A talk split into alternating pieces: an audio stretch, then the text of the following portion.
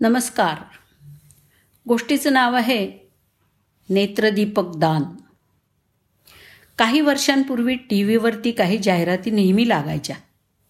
एका जाहिरातीमध्ये अमिताभ बच्चन आणि जया बच्चन होते आणि दुसऱ्या जाहिरातीमध्ये ऐश्वर्या राय होत्या.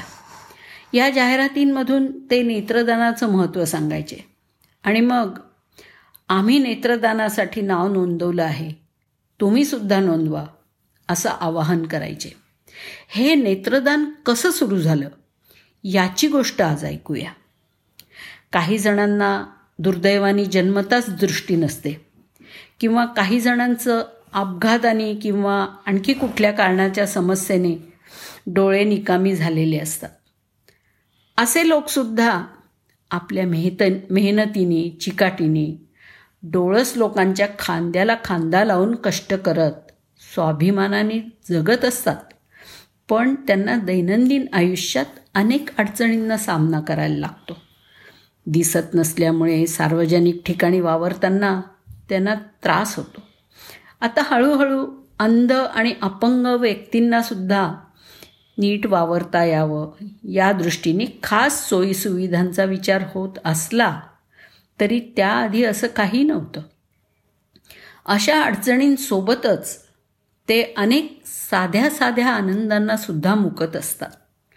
आपण डोळस माणसं हे आनंदाचे क्षण फार गृहीत धरतो.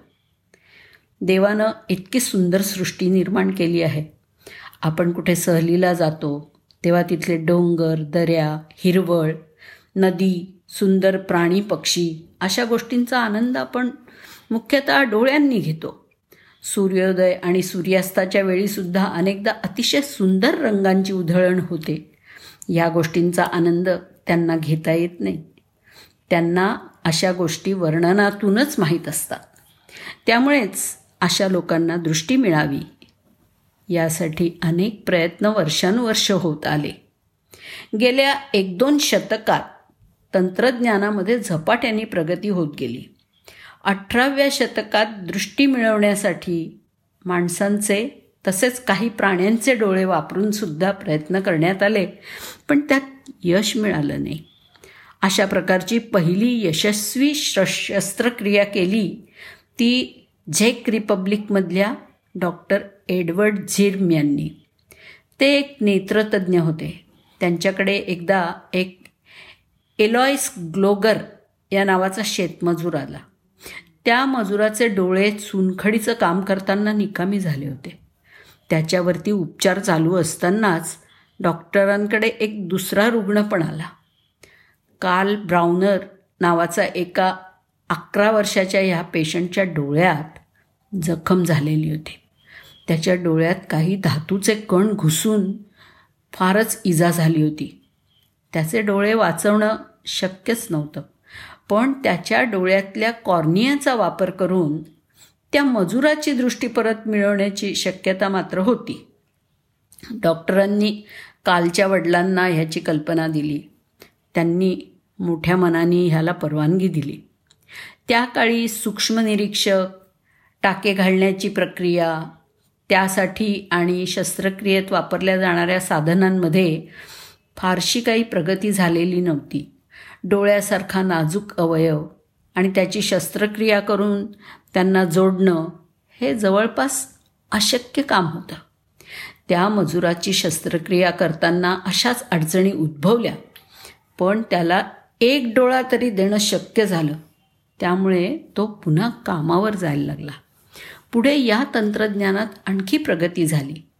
डॉक्टर रेमन कास्ट्राओजो आणि डॉक्टर व्लादिमीर फिलातोप अशा डॉक्टरांनी सुद्धा पुढे आपापल्या ठिकाणी डोळ्यांच्या शस्त्रक्रिया यशस्वीरित्या पार पाडल्या.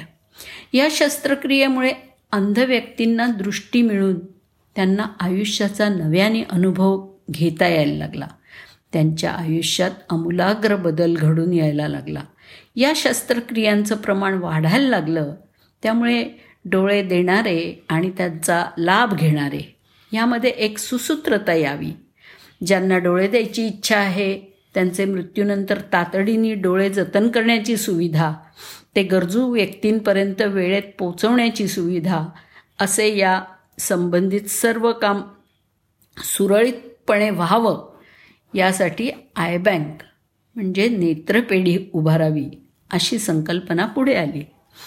एकोणीसशे चव्वेचाळीसमध्ये न्यूयॉर्क इथे डॉक्टर पॅटन यांच्या पुढाकाराने वेल्स इथे एकोणीसशे पंचावन्नमध्ये डॉक्टर थॉमस यांच्या पुढाकाराने अशा नेत्रपेढ्या उभ्या राहिल्या आणि हळूहळू जगभरात अशा पेढ्या सुरू झाल्या.